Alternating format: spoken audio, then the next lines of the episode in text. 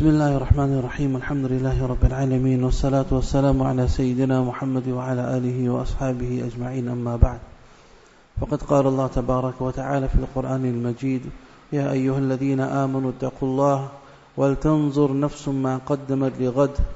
واتقوا الله إن الله خبير بما تعملون. صدق الله العظيم. In this Quranic ayat, Allah Tabarak wa Ta'ala addresses the believers.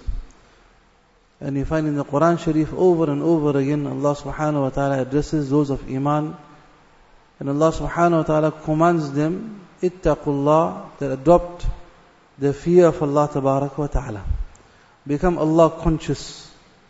That Allah Subhanahu wa Ta'ala sent us in this world to form a bond, a contact with Allah Tabarak wa Ta'ala. The purpose of life is the worship of Allah, to form a bond with Allah subhanahu wa ta'ala. That bond is called taqwa. Such a bond, ulama say that to form such a bond with Allah tabarak wa ta'ala, such a contact that nothing can break it. Just like how a person wants such a contact with his alarm company, that alarm must not go down. It must be on all the time. And if that alarm fails him, he knows the losses that will be incurred. And if the alarm company didn't do its duty, or his alarm system was not wired correctly, then we know the losses and we know how upset a person will become. So when it comes to a person's taqwa also, they has to ensure all the time that the wires are not crossed, is that his taqwa, his iman is not going zigzag to the wrong direction, that is directly connected to Allah wa ta'ala, and he has a real strong connection. Unlike arm response. Ulama explained that arm response in dunya means after the attackers attacked, now there's a response. By the time there's a response, the chores and the thieves are gone already. We want immediate response. Or even before that also. Taqwa means before that. وَاعْلَمُوا أَنَّ اللَّهَ يَحُولُ بَيْنَ الْمَرْءِ وَقَلْبِ Are different levels of taqwa. Ulama explain the highest level is when a person becomes so conscious of Allah Tabaraka wa Ta'ala that when when leave the chore and the thief from the outside want to attack him, that is now shaitan. They say that when the thief from within him, the chore within him, that is nafs, when his nafs to attack him and take him away. And here also the Tani Rahmatullah Ali says that don't blame shaitan for everything. Don't blame shaitan with everything. He is very busy as it is. So he says sometimes shaitan trains a person so well that you have shayateen min al jinni wal ins. That you have shaitan from insan and from jinnat. He trains a person so well that he becomes shaitan himself. But he blames shaitan. The shaitan made me do this.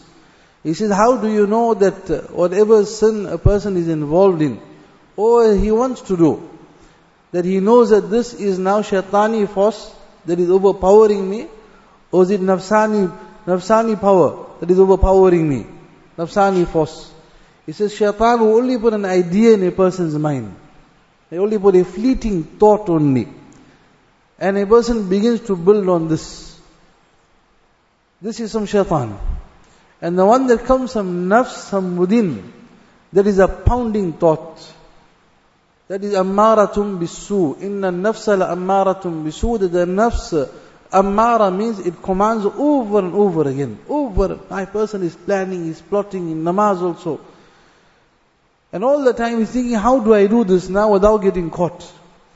But he feels, uh, he fails to understand and to remember, as one poem says in Urdu, he says, remember that Allah Ta'ala's camera is on your camera also. Allah Ta'ala's eyes are on your eyes. It may be the dead of the night, you might be looking at something which is inappropriate, thinking nobody is looking at me. A person will look behind him also to ensure nobody is looking over his shoulder. But he says, don't forget Allah's eyes is on your eyes also. Where your eyes are focused right now, Allah Ta'ala, you see where your eyes are going. And there will be accountability. So especially now in this season, as some people call it the silly season, the person loses his taqwa also. That there might be a family coming from some other province of the country, and we haven't been to a certain place. We heard that this restaurant is very halal compliant. But where's the restaurant in a haram place in the casino? Let's just go and try it. We won't go to the casino, but we go try the food at least. We haven't been there. We heard a lot about it. A lot of friends have been there already. something which is exotic, exquisite, we never tasted before. Certain places our children haven't seen the entire year round. That they have been protected, they have been in madrasa, in school. Let's just take them now. My daughter is of age. We don't know, we might take our daughter that she's so innocent. Eating out somewhere at the restaurant and a young boy just has to give her one wink of the eye and her heart is taken. Just has to gesture at her, just give her a ishara and a sign, let's meet at the, at the restroom, exchange phone numbers. And I think my daughter is innocent.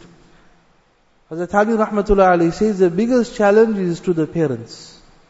That they must make this sabr a little bit. Don't take innocent children to places where the iman will be at stake.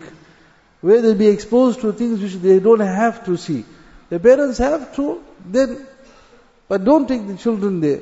But ourselves, we're going to be protected also. So this Quranic ayat says, O people of Iman, fear Allah tabarak wa ta'ala. What fear means? Ittaqullah. Taqwa, ulama explain, refers to adopt such means in a person's life that those avenues that tempt him, he builds such a wall between him and those avenues that protect him from any type of harm. In the Arabic language, in the lexicon, taqwa refers to anything that a person daqiqa min kulli shar, anything that will protect you from harm. The example given, if a person is living near a dangerous area where possibly there are wild animals, or there, there are dangerous human beings that want to attack him. So taqwa will mean now that a person builds a fence or a wall that will protect him from those harms and dangers. A person is living near the, near the ocean, below sea level. So, taqwa there will mean that he builds a dike, a wall that will save him from water coming into his property. This is understood. We'll tell that person also that build the wall or you're going to have a problem. But this is taqwa. They say in the same way now in the person's spiritual life, you know certain avenues I am tempted. Now to build such a wall between him and those avenues that he does not get enticed to go into that avenue. He does not get now influenced. So he built such a wall between him and that, that wall will save him from Allah Tabarak, save him from the wrath and the anger of Allah Ta'ala.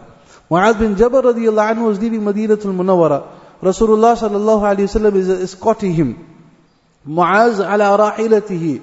Muaz radiallahu anhu was upon his conveyance. Rasulullah sallallahu alayhi wasallam was walking, holding the reins of his conveyance.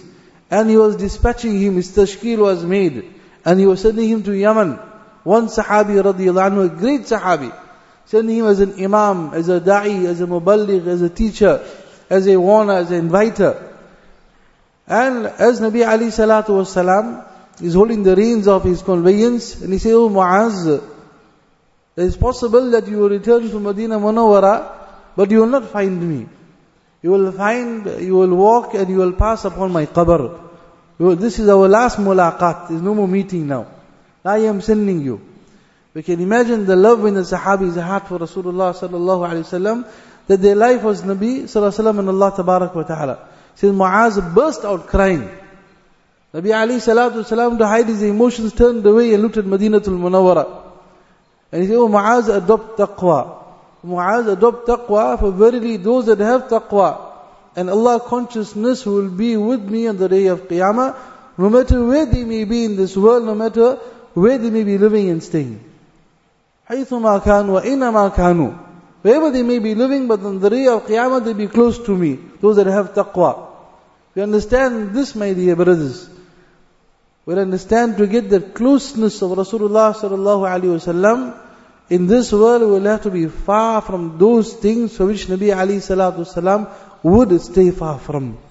If I want to be close to him, then we've got to stay far today. We are staying far today from haram and all those makruh avenues, dislike avenues on the day of Qiyamah, we will be near to Rasulullah sallallahu alaihi wasallam. And when, what does it mean to be near on the day of Qiyamah? Allahu Akbar, we can understand today, this morning also, without the fans on, how hot we are feeling. Allah Ta'ala save us from the heat of the day of Qiyamah. If we want that coolness in this season also, our children say we're feeling hot, we put the aircon. We really want the aircon and we want the cool room and the store lounges and the business class for ourselves on the day of Qiyamah. That will be under the throne of Allah Tabarak wa Ta'ala in the company of Rasulullah Sallallahu Alaihi Wasallam. If I want it, I want it for my children also. We'll have to refrain and make some parhezi, especially at this time in the year to be careful of our taqwa inshallah. And to keep ourselves connected to the house of Allah Tabarak wa Ta'ala. On Saturday also in our masjid, Allah Ta'ala give us tawfiq to spread the news also and this fikr. There will be a youth program in our masjid for entire KZN that how our youth can be safe from this. How we also can be safe. That my son becomes so pious, say, Papa, I don't want to go there. Whether we go in the path of Allah. Allah Ta'ala give us children like that. So on the fourth, on Saturday evening from Asr time, Asr Salah will be early on Saturday, there will be a youth program. How that the shield can be made to go out in the path of Allah. Allah Ta'ala give us tawfiq also to make amal. Subhanallah, subhanallah.